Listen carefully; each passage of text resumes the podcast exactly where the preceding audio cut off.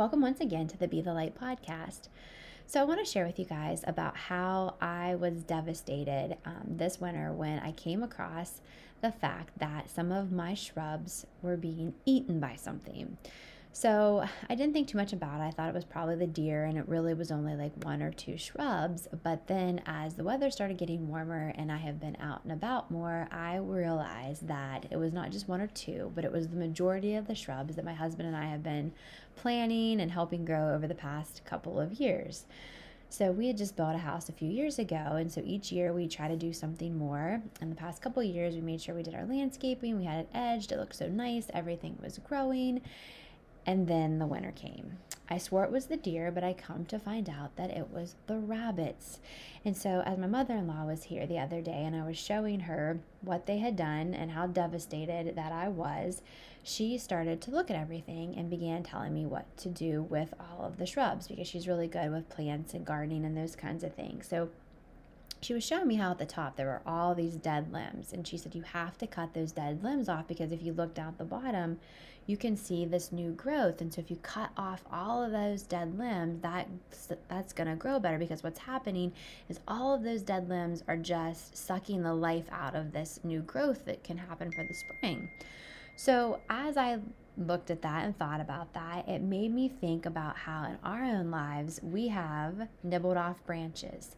So, not only in my life, in your life, in all of our lives, we have these nibbled off branches that a lot of times we're not willing to cut off to allow things that are starting to grow or to grow more abundantly, or even things in our life in general, just to, to let them go.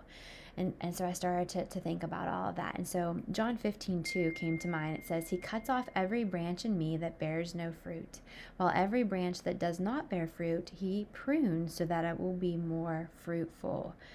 Wow, I mean, doesn't that really align with what she was showing me to be able to cut off those branches so something would be more fruitful? Also, Matthew 12 33, I want to share with you. Make a tree good, and its fruit will be good, or make a tree bad, and its fruit will be bad, for a tree is recognized by its fruit. So, you know, I went out and I did what she told me to do. I cut off those thick branches um, and got all of that off there and out of there. And as I watched them over the next week or so, guess what? Yes, tiny but beautiful new growth became um, more apparent to be able to be seen on these shrubs that I thought had no hope. Now, I did notice that the ones that I didn't take my time with and remove all of those nibbled branches, that they didn't come back as green as and new as those others had. So we have that choice in all that we do too. Are we going to let it be removed or are we going to hold on to some things and then not be able to have that abundant fruit or that new growth that needs to be there? So, you know, Jesus said, I have come that they may have life and have it to the full. And I think about that's John 10 10, you know, that full fullness of my shrubs, of what they used to be. But yet I was so afraid to get rid of all that old and dead for new life and fullness to come. So, even though I think about this, that my shrubs are like a fourth of what they used to be this time last year, they are still fuller than what they would have been if I hadn't cut off all of that dead that was weighing them down, that was sucking the life out of them. So, thinking of that, I'm asking myself and I'm asking you this question what dead um, what dead branches in your life are sucking the new growth out of you? What are those things that you have been hanging on to or aren't willing to let go of that maybe you should or maybe that god's been asking you to let go of so that new growth can come so that you can have a fuller life? You know i'm reminded in this to seek the lord for his pruning. You know not myself but to ask Him what He sees in me that needs to be pruned. That is something that we need to do daily because so many times we get caught up in what we think is the right thing or the path that we should go in, but really we have not taken the time to seek the Lord and asking Him in these things, especially things that need to be changed in us, because that's the hardest to do when we have in our mind what we think is the right thing. You know, um, his tools are always better than our tools.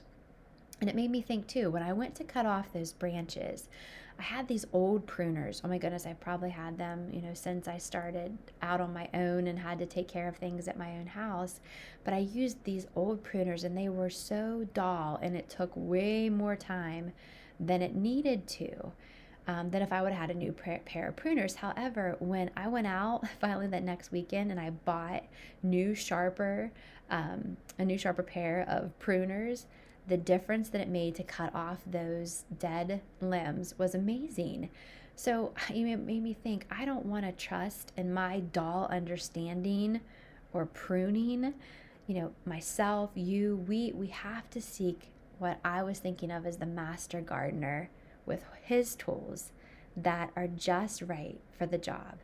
So, with that being said, I want you guys to think about this and spend some time with our master gardener and go out and be the light today.